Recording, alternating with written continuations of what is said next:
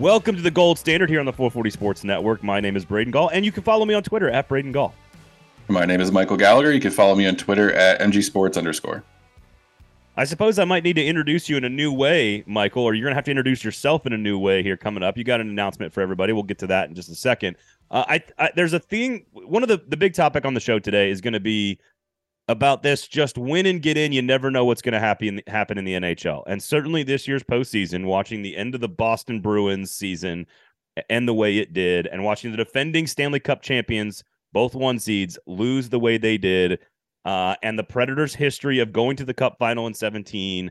This whole win and you're in thing, you never know what's going to happen. We're going to have a conversation that sort of compares and contrasts and maybe maybe debunk some myths or present some information for folks um, and maybe also offer some perspective on the 2017 team that I think we all maybe need to like relive a little bit to some degree. So we're gonna have some fun talking about that uh, and whether or not it's real. Like, is it a thing that can actually happen that you can you can bank on? Um, because again, great series so far. We're to argue about the playoff structure. I, I've got some uh, like a mini rant to go on. Uh, I've I've done this before when I in my previous life at a previous radio station. I'm to do it again today uh, as I'm getting prepared for the second round of the playoffs. It pisses me off, Michael. It just pisses me off. Uh, so we'll get to that. But but before we do, um, the gold standard is brought to you by the great, amazing, wonderful, superb. Running out of adjectives. The awesome people at Jaspers. There you go. There you go. They watched my kids this uh during the Thursday during the draft. I was picking up some great Jaspers food for our draft party. I went and met my wife, took the two little girls. Um, they went into the they ordered their burgers and fries. They went into the game room. I didn't see them again for 25 minutes. My wife and I had a wonderful afternoon meal. It was great. Um, Jasper's babysat our children. Uh, they I love how you, how they're okay with you plugging this free babysitting part of come and have dinner. We'll watch your kids for you. yeah, man. Uh, that's not official. Uh, there's no liability uh thing that they've signed on this. Uh, but it definitely works if they're old. If your kids are old enough to go in there. Uh, I've also taught them how to play shuffleboard. So like both my children are legitimately decent at shuffleboard. They almost beat my wife and I one game. So then we came back and whipped that ass the second game. we had to teach them. We had to teach them that mom and dad don't lay down. Participation trophies are not a thing. Okay. it's the right way to teach them. I hate participation trophies. My kids will not know what those are. Exactly. Uh, oh, by the way, the food is also spectacular. Some new menu items uh, as well. They've got. Uh, I saw this. It is a blueberry cheesecake sundae. Holy moly! It's incredible. I'll tell you about it a little bit more later on. But that's not our only announcement today on the show, Michael. Go to Jasper's, by the way. We love we love Jasper's. Free parking downtown. Next evolution of the sports bar. We do love Jasper's. Do the fine folks listening to this pod, all you awesome, wonderful, amazing Predators fans, all of whom I love interacting with on Twitter. Shout out to all of you. Do they have a great place to go read Nashville Predators content from one Mr. Michael Gallagher? They do. So we just we just announced it earlier today, about an hour or so ish ago. Um, we launched Nashville Hockey Now. Go check out the website at it's nashvillehockeynow.com. Uh, follow the Facebook page, the Twitter page as well. Um, we're partnering. We're under the National Hockey Now umbrella. Um, so if you're familiar with the Hockey News, we are a very similar company to the Hockey News. They're National Hockey Now is investing in team sites. I think by the end of the week, we'll be in 17 cities. We already have some established, well established uh, sites in Boston, Colorado, Detroit, stuff like that. Kevin Allen, who if you know hockey and you know hockey media, Kevin Allen's one of the most popular guys you can you can possibly get. Uh, he he writes up in uh, Detroit, I believe. Um, yeah, just they're they're adding a lot of people, um, expanding aggressively, and especially it's good for us because with the draft coming up and then development camp, there's a lot of fun stuff happening in Nashville, especially involving the team. Barry Trotz taking over. What is the roster going to look? There's so much stuff to just talk about. And uh, Nick Keyser, um, if you listen to 1025 the game, he is uh, I think he's a producer for two of the midday shows over there. He's going to be joining me where he's going to be cranking out Preds content all summer, all throughout the year. Uh, so go give us a follow if you don't already. We have two stories up on the website now. Uh, I think he took a look at some of the prospects to watch over the summer. I think there's five or six guys on there, and he goes in depth a little bit about what they bring and what they can potentially bring to the Predators and stuff like that. And then I did a little bit of a a rough look at some of the decisions Barry Trotz has to make, and then I list on there uh, who's under contract next year, UFAs, RFA, salary cap, all that fun stuff. So go check out the website, Nashville Hockey Now. Um, we will be producing Preds content galore. So for all of you people that are complaining since Adam Vingan left the Athletic that there's no Preds coverage, now we can call you. There's you're liars. So there's plenty of content out there. We'll be we will be producing a lot of it. Um, I can't speak for the Tennessean or A to Z Sports or any of the other local sites that have been covering the Preds, but Nashville Hockey Now is new. It's fun. I've been covering the team since 2015, so you're not getting someone that does not know this team in and out. Uh, so yeah, go check it out. Nashville Hockey Now. Uh, of course, you can get to them on the Twitter sphere as well. So go follow, go turn on the notifications, do all that great stuff. It's NSH Hockey Now. Uh, I like the branding, by the way, too. I think it's good branding. You guys did a good job with that. So go check it out. Um, and uh, of course, he produces two shows. You're not allowed to do one job at 1025. Anyway, of course not. or just in sports media in general. You can't ever just have yeah, one. That's true. That's true. Um, okay. So go to Jasper's, go to Nashville Hockey Now, rate, review, subscribe to this podcast, share it, tell your friends about it. All that good stuff. Bills are paid. Um, so I wanted to. I, I don't know where you fall on this, and this is partly why I wanted to have this conversation with you this week on the show. Is I, I hear a lot of, and it's part of what makes the Stanley Cup playoffs great. It is part of what makes the sport great, this event great. I think it is the and and I think to some degree, like NBA and baseball deal with this to a lesser degree that the the postseason product is just so much better than the regular season product in baseball and in basketball but basketball is far more predictable in the postseason. Eh, hockey and baseball are far less predictable. Just the natures of the games, I think, are different. Whereas five versus five in basketball, it's just going to be the best player is going to win most times. That's not the way it works in hockey with shifts and, eh, eh, but like this whole idea of just win and get in, and you you could do it again.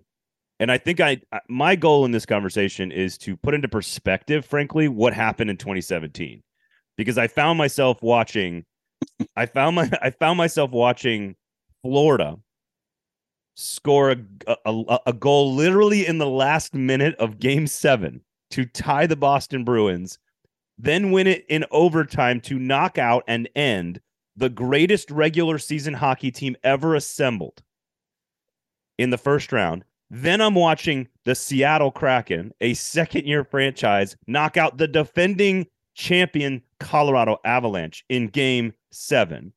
And I can hear Predator. I don't even need to, I don't even need to open up the Twitter app.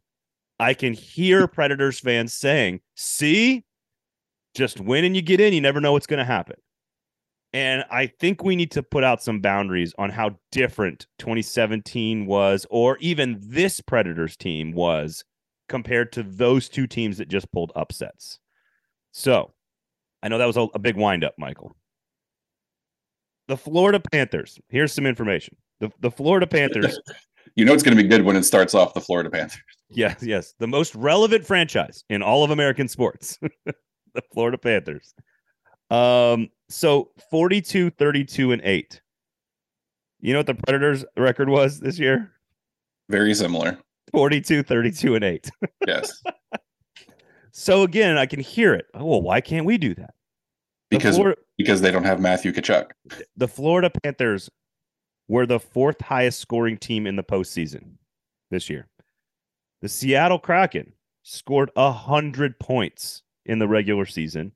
They were the number four rated scoring team in the entire NHL this year. The Predators can't score goals. You cannot ask that it's not comparable to just the win and get in. And frankly, it's not even comparable to the the Nashville Predators in 2017, who were 11th in scoring. They only had 94 points. They only won 41 games. And that team, in my opinion, was significantly better at the time than this particular Predators team. Now, that's my first question. Which team was better? 2017 Predators regular season, 2023 Predators regular season, if they're fully healthy? Uh, gosh, I don't I don't even know. That's a tough one. Um wouldn't you say the top end talent on the 2023 team, if fully healthy, is better? Yeah, because I mean, well, yeah, I mean, you're looking at you're looking at that that cup team, Viktor Arvidsson, Ryan Johansen, Filip Forsberg.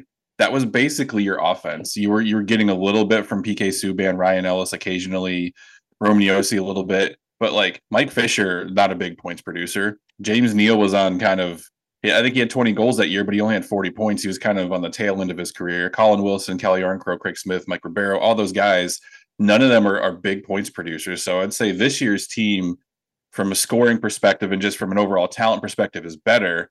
But that there was something about that that 2016 17 team that they were just scrappy. I think they, I think that you can make a case that that team would want it more than this year's team. But this year's team, I think talent wise, has the edge. I, I I think you nailed it. The difference was the toughness and the grit and like the Mike Fisher, James Neal, Pekka Rinne. There wasn't a bunch of skill on that team uh, on that team. It wasn't a bunch of really finely tuned handsy guys. And I think what I did during this exercise is, and, and here's the other major, major difference. These two games, seven, these were game sevens. And in Boston's case, they lost in the final minute of the se- of the season. basically. Yeah. And so so doing this exercise, the, the number one thing I learned is there's really like you you cannot compare Seattle and Florida this year to this year's Predators teams. I don't think that's fair to the to the Predators this year. It, it, meaning that like they're not even in the same ballpark, right? Like I don't think Florida and Seattle are in the same ballpark as this particular Nashville Predators team. So I don't think it's fair to say, "Oh, what if they we'd gotten in? We could have done that." Like no, I don't think you could even with Juuse Saros being great, I don't think you could have done it. But what it did, but what it did for my brain even more was appreciate the nonsense of the 2017 run. Because this year's team scored 92 points. They were negative nine in their scoring differential. That 2017 team had 94 points plus 16, so slightly better. Obviously, defensively, they were really, really good. But my God, even that team's numbers aren't close to Seattle and Florida this year. Then they started losing players to injury.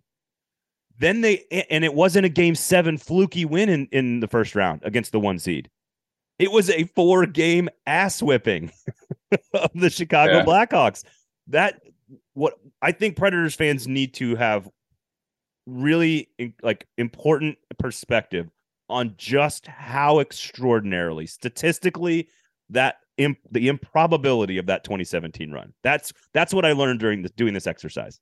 Oh, absolutely. I don't think we'll ever see anything like it. I mean, you have Harry Zolnierczyk out there scoring game-winning goals against the Chicago Blackhawks. You have Pontus Aberg and, and Freddie Gaudreau scoring goals in the Stanley Cup final. You have Colton Sissons going off for a damn hat trick in the in the Western Conference final. I mean, the the the absurdity of that season, a team that had Yannick Weber and Anthony Bitetto, Cody McLeod, Brad Hunt, PA Parenteau. I mean, Reid Boucher was on the team for three games. Derek Grant. Uh, there was so, there, the absurdity of that season. I don't think will ever be matched, and I think it's something like, yeah, you would have loved to have won a cup, but I don't know anyone that looks back on that cup run and doesn't have fond memories of just the craziness that happened, sweeping the Blackhawks, fighting back through losing Mike Fisher and Ryan Johansen and Kevin Fiala through some injuries and stuff and getting to the first cup final. Like there'll never be anything like it ever again. Well, and I and I think so so if I just ask the basic question like where do you fall on the win and get in and you can accomplish anything? I I I think there needs to I don't we can both say like yeah sure we've seen it in the past there's been 8 seeds that have made it to the cup final there's been an 8 seed that's won the Stanley Cup championship. We've seen it before but I think it's I think it's way more complex than that. So on its face, do I agree with it? Yes, I think it's true. In the NHL, we, we saw the Tampa Bay the Tampa Bay Lightning, right? Weren't they the best team in regular like didn't they have 62 wins a couple years ago and they got swept in the first round by Columbus? Yep. So like I I agree that it can happen and that it's a thing that happens. But I also think you have to take it in like a case by case basis and break it down in very nuanced form. And when you do that, I could not see this this Predators team pulling any upsets this year against Vegas or Colorado. I just didn't see I don't see it. It doesn't they are not the same as Seattle or Florida. They're just not. But it also then it also then made me go, well, what was so special about 17? And I guess it was the defense core, how great they were on defense, the leadership, and, and this is what I think maybe our our bigger point should be about what is this team missing moving forward. It's missing the Mike Fishers of the world. It's the PK Subbans and the Pekka Rinnes it is that consistent, veteran, tough physical leadership that also produces. That's what this franchise is missing right now. Because Josi is elite, Saros is elite, but they are not Like Duchene, like these guys are inconsistent. I heard uh, uh, Gover and, and Robbie talking about it. and It's all your fault. Like they're inconsistent. They are not. Yeah. They, they don't level set. Mike Fisher level sets everything. I think that's something that a lot of like Mike Fisher Mike Fisher was polarizing there for a little bit because you had half of the fan base saying he doesn't score goals and he's not a he's not a prime elite scorer. Then you had the other half of the fan base making the point you just made, like he may not be a 30 goal scorer, but he's consistent all the time. And you need players like that in your lineup. And I think the thing, if, if you ask me what my opinion is, I believe the win and get in, anything can happen type thing. I believe that, but I feel like that's more of like a first round thing. And and my to the to the point of the 2016-17 Predators, they're they're the exception, not the rule. You're gonna have crazy ass seasons like that where a team that has no business being in the playoffs makes it to the Stanley Cup final. We see it in in college basketball all the time. How how many does anyone think Butler is, is a perennial national championship contender? But there was one year where they they gave Duke a run for their money and made it to the national championship. Two two years, right? Didn't Two they years. go didn't they go Excuse me. twice? Yeah. Like you're gonna have you're gonna have exceptions to the rule like the 2016-17 Predators. I, I can't see, and I know it sounds crazy because Florida just took out Boston, the best team ever in the history of the NHL in the regular season. I can't see Florida making a run to the Stanley Cup with with how much talented, how many talented teams are, are in the field. I just I can't see it. Maybe I'm wrong. I, I just have a hard time believing it. So I do believe if you if you get into the playoffs, anything can happen. But I feel like eventually, like the cream is going to rise to the, to the top. Like eventually, the teams like Toronto and Edmonton are, are you're gonna have a hard time beating those teams. You're not just gonna be able to to get by three series and then into the Stanley Cup final just on luck alone. Yeah, and I think again, like I'll be fascinated because Seattle. I was up late again. Seattle wins in game one in, in overtime, and they are a fascinating story. They're so obnoxiously annoying to play against, and I love watching it. Well, I love Seattle's watching. a, Seattle's a hundred point team too, and I think a lot of people right. a lot of people forget they have five 20 goal scorers and they have they have depth scoring on every single line. Like Colorado was built like that last year. They had a lot of injuries this year, but but Seattle could be. I don't, I don't want to put this on them, but they could be this year's version of the Colorado Avalanche. Like they just have depth everywhere. Look at the Lightning when they went on their run three or four years. They had depth on lines one through four. Well, and I think that's what's interesting is that there's like there's such a huge difference between Florida and Seattle and this year's Predators team, but there's e- just as big a difference between Florida and Seattle and like the Predators from 17 or some of these teams Yeah. that that or some of these teams that were eight seeds that made deep runs. Like there's just not that because I because I know some people are making the case that like this Predators team with this particular coach and John Hynes is just not that far away, right? They're just not that far away. You know, obviously John Hynes is going to be coming back, and fans need to uh, are are coming to grips with that. And it's it's sort of this like, oh oh, it's just not been that bad, right? He was de- uh, like all the things that we talk about with John Hynes, right? Like COVID, the tournament starting and stopping, the season starting and stopping, the season starting strangely the following year, all the player injuries, you know, changing GMs. Like there's just a lot of stuff. That, and as we've said on the show, two things are true. He's been dealt a pretty tough hand, but also he's had eight years to be a head coach. I don't think he's going to reinvent himself all of a sudden. Um, I, but it is also mostly the players' fault that are that are you know the inconsistency from the stars. Um, I, I think all of it works together, and I don't know how it, this team is going to be significantly different in the next season, but I don't see them being as good as Seattle or Florida. Like I don't I don't see like uh, to your point, like Seattle is just so much better than a wild card team in, in real in like real life. Do you know? Does that make sense?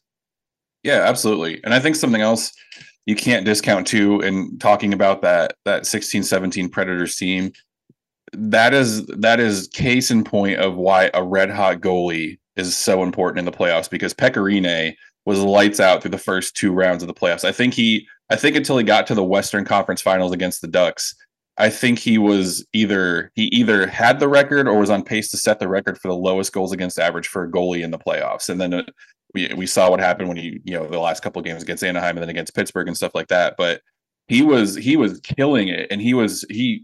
Let's see, there was one two games in the first two series that he allowed more than two goals. Everything else was one goal, one goal, shutout, shutout, two goals. Like a red hot goalie can carry a team really far into the playoffs. I, I, mean, say what you want about about the goaltending situations in Seattle and in Florida. I, I just I'm not a big believer in in what they have compared to that version of Pekka Rinne. Well, and I want to say, was it Jonathan Quick that won the cup in 2012 for the Kings? Because oh, he, was yeah. ju- he was just like on an absolute just yeah freakish tear. I mean, he had like a 96 percent, 96 or 97 save percentage for like a four or five game stretch there. Like Jonathan Quick was he's another another one of those examples of how a red hot goalie can carry you to a cup. What's interesting is I think the other thing that we forget is that they played the six seeded Devils for the cup championship. So the story that's only happened one time in NHL history uh, about an eight seed winning the cup. A lot of eight seeds get to the cup, but eight seeds winning the cup. They were up against the six seed. So had the Devils won as the six seed, I think they would have been the lowest champion of all time. yeah, so like, sure. So I think that's lost in in all of this, which again just speaks to how incredibly, like, statistically insane 2017 was. Like, it's just I think the Islanders won it in 1980 as a five seed. The Devils won it in 95 as a five seed. Um, there's a lot of teams that have got seven or eight seeds have gotten there, you know, and lost in the final. Again, I think Edmonton lost as an eight seed. Um, uh, the Ducks lost as a seven seed. The Flyers lost as a seven seed. The Predators lost as what technically was an eight seed at the time. So it's it ha- they teams go deep, but let's see what Seattle and Florida do this year. But I just don't think you can stick by the just win and get in because only it's only happened one time in NHL history, and that was because they played a six seed in the final. And I, I just I don't I don't believe in the win and just get in and you can replicate 2017 thing. I guess is where I'm landing. I don't think that you there's just no way to do it. They've got to do it the real way, which is to be a top two or three seed. and you just got to be one of the best six teams in the NHL to go win a cup. Yeah, and I mean, there's a reason the Stanley Cup I think is the the hardest trophy to win in sports because you got to go through three grueling rounds in your conference. Then you have to beat allegedly the best team in the opposing conference as well. It's just it's so hard to skate by, no pun intended. It's it's so hard to skate by yeah. on luck to a Stanley Cup and then win a Stanley Cup because you're going against theoretically a team if you're if you're a, a Florida Panthers you're going against a team that, that should be overmatching you. And if you, in the case of uh, the Devils and uh, the Kings, you're going against an evenly matched team that shouldn't also be there as well. I mean, it's just it's one of those things that, yeah, it's it's a it's a sports cliche, and I understand it, and I and I believe it to an extent. But I'm I'm also I'm a big believer of the best teams are the best teams for a reason, and usually the best teams end up winning the Super Bowl, end up winning the Stanley Cup, end up winning the NBA Finals. That's just how it goes. Well, and it's not like again, I think one of the the lessons for me personally is just that these records are all different, right? Like uh, not all these same 41 or 42 win teams are created equally. Seattle, I think, won 46 games this year. So that's a very different record. But, yeah. the, the 2017 Predators were 41, 29, and 12. That's one less loss. That's one that's that's one fewer wins than the Predators team had this year. And we think that this year's team might be more skilled, but they weren't playing at all for most of the season. And and so I think it's like you got to look at what was on the ice during the second half of the season, especially post trade deadline, and just be like, no, they're just totally different teams. And again, it just continues to put into perspective, like we we can't live off of 2017 like aromas anymore. like it's yeah.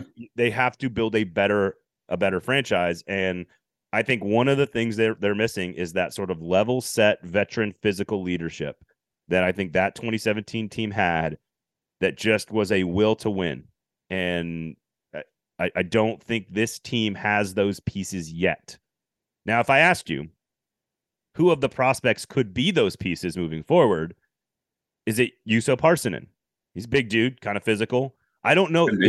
This is my other problem. I don't know who they've got developing into that. That's not. I love Alexander Carrier and Dante Fabbro. I think they're very talented. They're not PK Subban. They they don't play like him. Uh, uh, like I, who is the Mike Fisher going to be in the farm system? Is it Parssinen? I don't know. It's not Luke Evangelista. Like Mike Fisher would decapitate Luke Evangelista if they if they ran into each other on a, on an on an ice rink. So I don't I don't know. Like again, we've I, I know Zach L'Heureux keeps getting suspended for being physical, so maybe he's the guy.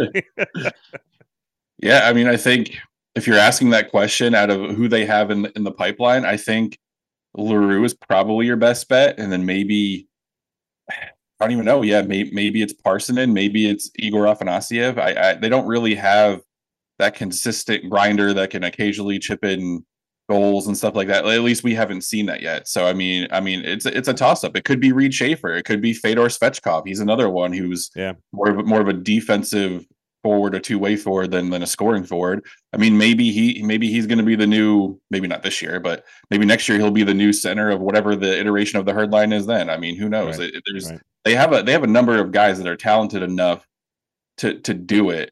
I think it's just it's Barry Trotz is going to have to figure out. He's going to have to one identify who is that guy, and two, he's going to have to figure out how can we get him to the NHL and how can we set him up for success because they have I don't think the Predators have ever had this problem before. They have so much talent in the pipeline. Eh, they have to be careful with with rushing guys to the NHL too quickly and, and kind of going with a too young of a of a roster instead of having a nice mix of veterans and young players. And I think that's what Barry Trotz is trying to figure out right now is which veteran players make sense for this roster next year, which young players make sense for this roster next year. Because they're in that weird situation. Do they hit reset and rebuild from the ground up? or do they keep the roster that they have that almost got into the playoffs and add some pieces and build from that and try to make around the playoffs next year? That that's the the million dollar question for the Predators this offseason. I, I can hear all of you listening shaking your head at that sentence because that is the same sentence we have used in the offseason for like five straight years. Well, are they going to do a total rebuild or a soft reset or a competitive rebuild or some other garbage weird name to to say uh, at, one of my one of my Titans coworkers calls it a glow up. Uh, it's just so ridiculous. Like it's just they traded all their pieces because you know who those guys were. You know the two names that come to mind when I think of Predators hockey that have that sort of physical level setting veteran presence. Well, one of them's playing defense in Edmonton, and the other one's kind of not really playing for Tampa Bay right now. Uh, yeah. It's Tanner, it's Tanner Jeannot and Mattias Ekholm. Those are the two guys that last year when this team was in the playoffs, those are the two guys you would have turned to for that. And now they're gone. So you got to replace those two. But I, I and then the one guy that's on the roster that you could argue could be that I think would be Colton Sissons. And there's been talk that he might he has a very affordable contract that he might be shipped out as well. So who knows if he's going to be around? But I think Colton Sissons could do it. I think out of all the guys we've talked about, younger guys like younger than 25, I think Juuso Parssinen probably makes the most sense. But I mean, eh, who knows with this team? They they they have so many questions and they have so many pieces that could potentially be on this team next year who who knows what's going to happen? I will say this. I, I, like Colton Sissons a lot. He's one of my favorite players that's ever played for the Preds. I think you and I did like a whole segment on an episode one time about how much we appreciate Colton Sissons. Um, I he's underrated, I, man. He, he here's the thing. I think what what happens is I don't think people appreciate Mike Fisher enough, and and he's beloved. People love him. They love who he is. You know, married to the famous person and everything. Like I get the whole story. I get it all. I don't think people understand how physical and how tough he was uh, to a person. And I did a couple shows with Fish. I, uh, you know, I got to know some of the people around him. Every single person on that team said hardest hitter we've ever had on the team, Mike Fisher. And the stories about, you know, the concussion in the playoff run and being flown back in the plane from Anaheim, like in the back of the plane, like basically in his own dark room back there, like the toughness and the physicality that Mike Fisher had is I, I, I don't think Colton Sissons could match that. I don't think Igor Afanasiev could match that. I don't think Yakov Trenin could match that. I think Tanner Jeannot might be the only one that comes close to matching the physicality and toughness that Mike Fisher brought to the table. And that is what this team is missing. It was it was always funny. I always got a good chuckle every time Mike Fisher would get into a fight because he could hold his own. He was pretty damn scrappy. And then when the helmets came off, you're like, there's this pretty boy with flowing hair married to Carrie Underwood out there kicking some ass. And I think he was nicest guy in the world too. Like oh, absolutely. And I think he was very underrated. The physicality and the the the ability to not take shit from other people. I think that was very underrated. And I mean, look, when they traded Shea Weber, there's a reason why David Poile made Mike Fisher the captain of this team. I think when Weber was traded, everyone thought it was a foregone conclusion. Roman Josi was the next captain and Mike Fisher got that title, and no one had a problem with it. And the people that were saying Roman Josi should have got it, Josi was telling them, no, Mike Fisher deserves it. He's he's probably one of the more underrated players, underappreciated players in the history of the franchise. Uh, people hate Corey Perry. People hate Ryan Kesler. People hate, you know, those kind of guys, right? You want to know why? because they hit like a truck. and everybody, if you if you grew up playing a contact sport, if you grew up playing football or hockey or anything that was like real physical, you knew there was always a no matter what level, middle school, high school, college, whatever. There was always a guy on the team that you just you felt it harder than everybody else. Like everybody else you hit, it was fine. But there was always that one dude that played like outside linebacker or safety and like or a tight end who was just built like a truck and hit harder than everybody else. And I don't think people understand that about Mike Fisher. or maybe they do. Maybe I'm wrong. And the first time I ever met him, it was like my first week on the job, and I was in the locker room, and I, was he, he had I think he had just had his first child, and I had just had my first child, and we spent 20 minutes just talking about being new dads. Softest spoken, nicest guy in the world.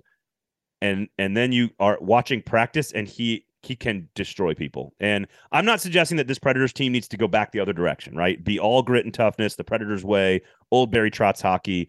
I'm not suggesting that's the way they need to do it. I think there needs to be a middle ground. There has to be a blend of of of this new age game that's high paced, high powered scoring. There, there are guys that do that aren't consistent enough. Yeah. So they've this got team, if it's going to be successful, it needs to have uh, the perfect blend of the way Barry Trotz coached and the way Peter Laviolette coached. All offense and all defense didn't work. You need you need a great blend of the both of them, and hopefully that Barry Trotz has as the the secret formula to figure that out because that's what this team is missing. And when they when they first made John Hynes the head coach, they went all in on this new predator way, this gritty, tough badass kind of mentality. And it, it didn't work because you need balance. You can't be all in yeah. on one style of play or the other. And and now they have a ton of skilled prospects and a ton of skilled stars and a ton of skilled defensemen but they don't have that big giant you know swedish defenseman standing back there. They don't have that guy who's going to lead the nhl in fighting. They don't have that guy anymore. So uh, now now i guess we're asking him to swing back the other direction a little bit. I don't know. But but long story short again we'll we'll move on here but i just my my takeaways from the NHL playoffs so far are no, while we just witnessed two extraordinary upsets, they are not relatable to this year's Predators team or last year's Predators team. And frankly, they're not even close to being relatable to the Predators team of 2017 because that is such an extraordinary outlier. It is such an extraordinary outlier what they accomplished in 2017. And I think what it did is it allowed me to appreciate that run even more watching Seattle, a 100 point team, pull an upset in game seven, watching Florida, the, the third or fourth highest scoring team in the playoffs, score a last minute goal in game seven against the greatest regular season team of all time. I appreciated it more after watching that happen because I know how far this Predators team was from either of those Seattle or Florida teams. it's is I guess what I so it's kind of a little bit of good, a little bit of bad, right? It's very a bitter it was, a, it was like a bittersweet moment watching all that take place. Okay, go to Jasper's everybody. Check out Nashville Hockey Now. Um, I'm telling you, this blueberry. I sent a picture of this, uh, Michael, to my wife, and she said things back to me that I'm not sure are uh, allowable for air. You know, uh, I don't think I can say all the things that she said about this this thing. But if you like cheesecake, I'm telling you, first of all, next evolution of the sports bar, great burgers, great menu items, great place to go eat, great place to go to take the kids, take the wife, go with your buddies, watch the game, all that good stuff. But they're constantly evolving because they're constantly coming up with new ideas. And this this thing, a blueberry cheesecake sundae, is one of the most beautiful looking food items I have ever seen in the history of my life. It is absolutely extraordinary. Oh wow, that does look good. I'm showing a picture to Michael right now. It is I I I love cheesecake. I love blueberries. I love I love everything about this. I'm going to Jasper's this weekend to go get one. It's not a bad idea. If you have a sweet tooth, there was there was one listener that oh. tweeted one day who had there was like some sort of of sundae that I don't remember what it was, but it looked amazing as well. Maybe we can start spreading the word that Jasper's is your go-to place for desserts as well. Well, and I've done this a lot where like I'll just swing by on the way home or my wife because she works over there, she'll swing by the grab and go market, grab some cheesecake on the way home. I've got, you know, I'll have dinner for the kids ready to go. They'll be eating. She'll show up some, with some cheesecake and she steals all my thunder she should like all the kids don't care about all the work dad did at that point. They're just like, oh, mom's got cheesecake. I guess uh, mom wins today. Parenting done right. Not that mom doesn't. Not that mom doesn't win every day anyway. But like you know, dad wants a couple W. Dad is basically the 2017 Preds. Every now and then, once in a while, I get to the Cup final. But most of the time, it's it's number one seed mom just dominating.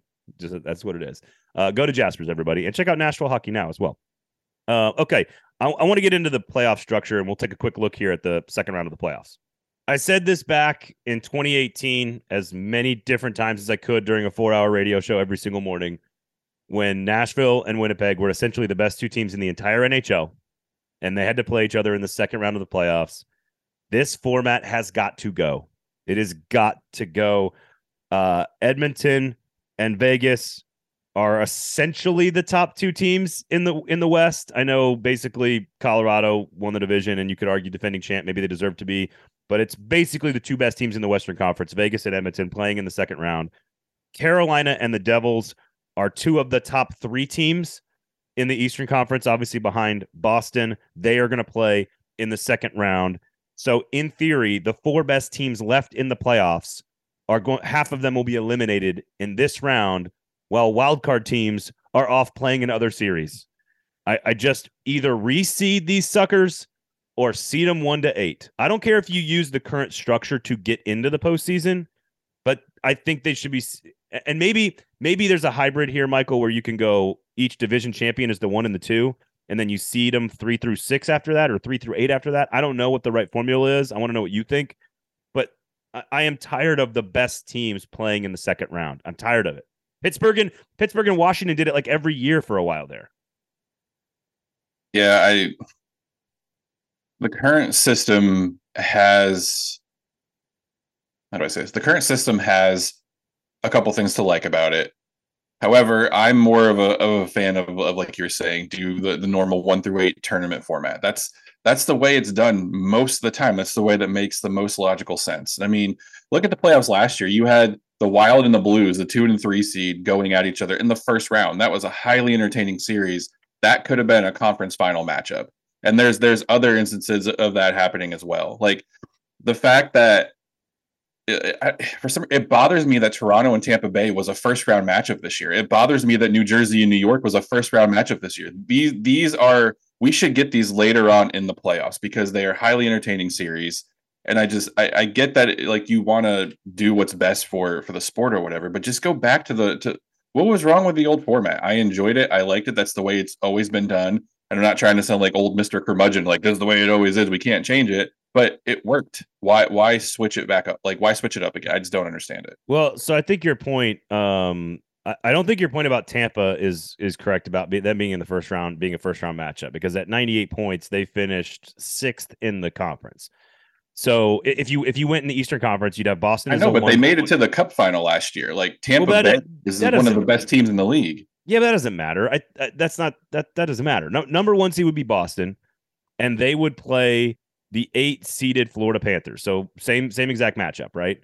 Um, two. No, then you'd have uh Carolina would be your two seed, and they would play the Islanders. Okay, same matchup. That's fine. Then you the next matchup you would have is New Jersey would be the three seed, Toronto would be the four seed, the Rangers would be the five seed. So you would have had Toronto and the Rangers in a matchup, which would have changed that outcome. And then Tampa would have played New Jersey. And to your point, that could have led to a New Jersey New York second round. Uh, so again, I go back to the Jets and the and the and the Predators in the, in in 2018. They were one, I believe they were first and second. It was the President's Trophy and the President's Trophy runner up in the entire NHL yeah. playing in the second round. And I understand what they're trying to do. To your point, the positive is you're trying to build divisional rivalries, regional rivalries within the playoffs so that you get that sort of Ovechkin Crosby thing that happens, right? And like year after year. And I get that. Like watching St. Louis and Minnesota and Dallas and Colorado and Nashville and Winnipeg all together fighting it out with Chicago those years. Like I understand what they were going for. I would I, just, I would argue to that point. I would argue you can get those and they can happen organically. Like look at 2016 17. For there was like around that time there was a 3-year period where the Ducks and the Predators was was more important of a rivalry game than arguably against any of the other teams in the division except for the Blackhawks. Like and that that happened because they played each other frequently and they that when they met in the in the conference final, that was one of the most brutal series I've ever watched. I think you can get those kind of rivalries and that kind of entertaining television right. by with with that playoff format because we saw it back then. Well, and what's interesting is that technically, I guess in theory, your one eight matchup is still guaranteed in each conference, right? Because you're going to get the number one divisional winner against the last place team into the playoffs, right? So that's always a one eight matchup already. So that one's already guaranteed. you're not even guaranteed the two seven, right? Because it's because again, you could finish second in your division, and and and still be way ahead of the other division winner. So you're not even guaranteed a two seven or a three six or a four five. And there's a reason we have those matchups in every other sport. yeah. My my only other thing I would say is if you want more entertaining, if you want the playoffs, the format to be more entertaining, is if you keep the current format, reseed after the after each round. Reseed. Because I think that that makes things intriguing, that spices things up, that that gives you something that they haven't traditionally had, and maybe that gives you more entertaining matchups and maybe that is something that fit would pique the interest of fans because ultimately this is all about getting more eyeballs to the television to watch these games. If the nhl is the only league around that is reseeding its playoff format or its playoff bracket after each round that gives a lot of people even casual fans reason to tune in to see what's going on. I, I agree with you. So i guess okay so you the current format positives. It gives you some regional matchups that can build over time and create divisional rivalries and familiarity. Okay, I get it. That's a positive. It's kind of nebulous, but it's a positive. Uh, a better path, maybe for the wild card, right? Because it's a maybe it's a slightly easier path for a wild card because you're not reseeding. So maybe it, that adds value to the wild card, but that, in my opinion, takes away value from the best teams, and which you're supposed to earn something, right? And then, of course, I, I will acknowledge that the first round matchups uh, have added value because of the two three thing.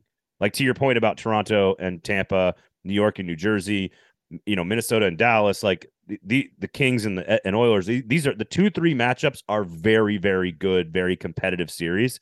Yeah. But a but that means in both conferences, two of the best six teams are going to be gone in the first round, no matter what, and that doesn't feel. I, I'm with you. One to eight, seed them one through eight, or keep it similar keep the structure the same, and then reseed the next round because yeah. we'd have we'd have very different matchups right now. We'd have Vegas versus Seattle. We'd have a we'd have very different matchups right now in the playoffs if we reseeded because the two one seeds got beat. Yeah, I mean that that makes the most sense. And and to me, watching a series Vegas watching Vegas against Seattle in the second round is more entertaining to me than watching Seattle and Dallas. And I know Seattle and Dallas had a hell of a game one, and that was a lot of fun too. But I don't expect that to continue happening over the next four or five, six games. Seattle and Vegas, I feel like would be entertaining and it would hold up over a seven game series. I, I feel like if you're going to keep the current playoff format, switch to reseeding because one, it's different. Two, it gives you different matchups. And three, I think it will help draw more people in. And I'm not saying you're going to see a huge surge in ratings, but I think it will help you draw more people in to watch these games. Uh, yeah, I agree. Uh, so end of rant. I just wanted to to bitch and moan a, a, little bit about the playoff format because I haven't done it in a little while, and I I wanted to do it after now seeing how this season's playoff has played out. What, looking at these second round matchups going Vegas and Edmonton, that's a Stanley Cup final. Uh, I know it's physically not possible, but that is such a good matchup. Carolina and New Jersey, even though I hate the Devils. Growing up a Rangers fan, I hate the Devils, and Carolina is just sort of uh, I don't know. They're kind of annoying.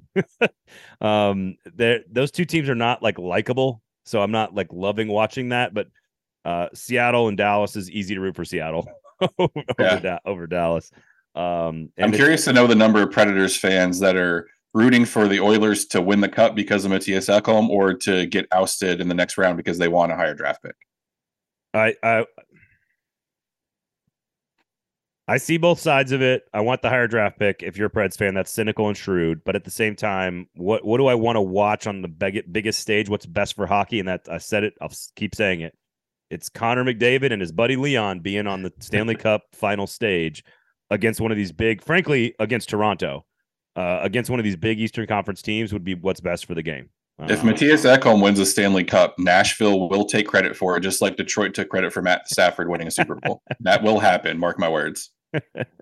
um, all right, quickly, we'll wrap up here. Go to Jasper's. Check out Nashville Hockey now, of course. Please, please, please go to Jasper's. Uh, support the wonderful and amazing folks there at Jasper. So the NHL, real quickly, draft lottery is on Monday night next week, uh, 8 p.m. on NHL Network, I believe. Uh, of course, the Nashville Predators are second to last in terms of their odds. You, a reminder: you can only move up right like ten spots. So ten spots, yeah. So the highest they could go is fifth. Is fifth. The highest they can go is fifth. Tried to warn you all about this when you were saying go for the playoffs. I was like, this is going to bite you in the ass when it comes time for the draft lottery because theoretically, if you yeah, if you get the fifth pick, there's a lot of good players there. But I mean, it looks like if I'm reading this map correctly, they have a 1.1% chance to get up to number five. They have a 97.9% chance of picking 15th. So yeah. as you get closer to the top four or five, that's when those numbers really, really change. Anaheim has a 25% chance of being number one. They are the number one team or the bottom team. Uh, Columbus has a 13.5% chance to get the one pick, Connor Bedard. Chicago has an 11.5% chance to get it. San Jose, 9.5% chance to get it. So just there, there's a bunch of teams that have like an eight, seven, six, five, all the way down. We all can just root for Anaheim or Columbus, but mostly Columbus to get the number one overall pick to take Connor Bedard. Just not, just hashtag not Chicago. Yeah, I think we all can can agree. No matter if it's Anaheim, Columbus, San Jose, Montreal, whoever, as long as it's not Chicago getting Connor Bedard. I not, just not Chicago. given everything that came out with with how they handled the Kyle Beach thing and just the the, the shitstorm that's been the Blackhawks the last year or two. I just I can't see how anyone could be excited about them having a generational prospect. But of course, it's Chicago. It's a big market. It's good I for know. the NHL. So Conspiracy. I think you mentioned a couple months ago. We, I wouldn't be surprised if somehow, some way, Chicago ended up with the number one pick. well, here's again. This is all you need to know. There's a 90% chance that they don't get it. There's only an 11% chance that they do, which means conspiracy theory. There's a 40% chance that Chicago is picking fourth and a 30% chance they're picking fifth. So really the odds on Chicago are fourth and fifth, most likely. I would love it if Chicago was fourth or fifth because I don't want them to have Adam Fantilli either. yeah, well, exactly. So there you have it. Draft lottery on Monday night. Keep an eye on it. That's where the Preds are going to get their draft slot, which of course is going to be in Nashville and one of the most important drafts in franchise history. Nashville Hockey Now, Michael, tell everybody about it. Yes, the website Nashville Hockey Now. Follow us on Twitter, NSH Hockey Now. Uh, follow us on Facebook. I think it's the, the exact same handle. Pumping out a lot of Preds content. We just got started today. We launched myself and Nick. We have two stories up. Uh, one on some Preds prospects to watch over the summer. Another one kind of talking about the questions Barry Trotz is facing. We'll have a lot more stuff. Um, I think Nick and I are both going to be at the draft in person. So we're gonna have we're gonna be pumping out a lot of draft coverage, a lot of prospect stuff over the next year or two. I know Penalty Box Radio does a little bit. We're gonna hopefully push out a lot of stuff so you will be well informed about prospects, teams that or players that could potentially be targeting, stuff like that. We're also gonna have a, a big. We're gonna expound a lot more on the get to the nitty gritty of what this roster could look like. I'm working on a, a story that I'm a lot of moving parts to it, but we're gonna have a lot of content for you at Nashville Hockey now there you have it. Go to Jasper's, everybody. It's a great place to hang out. Fix the NHL playoff structure, and just remember, your no, your team is not going to just get in and win it all. It doesn't happen. It, it what what happened this this week is not r- related to the Preds in any way, shape, or form. And just remember, all those feelings you had in 2017 they're probably never going to feel like that again. Doesn't They're mean they won't win in 2017. They need to, well, you can remember them. They're great. They're great feelings, man. Uh, game four against Chicago, that was a party for the last eight minutes in that building. It was just like an, it, it was literally the Animal House sound, soundtrack for like the last eight minutes of that game, and it was absolutely spectacular. But just remember those vibes and just recognize how extraordinarily unique that was and how it's not replicable and how the Predators need to be a two seed to win a championship, not the eight seed. So that's all I need to say. Go to Jasper's, Nashville Hockey Now, at MG Sports underscore. You can get to Michael there. You can get to me at Braden Gall. Thank you guys for listening. Predators fans, enjoy the NHL playoffs. We'll be back next week. Have a great weekend, everybody.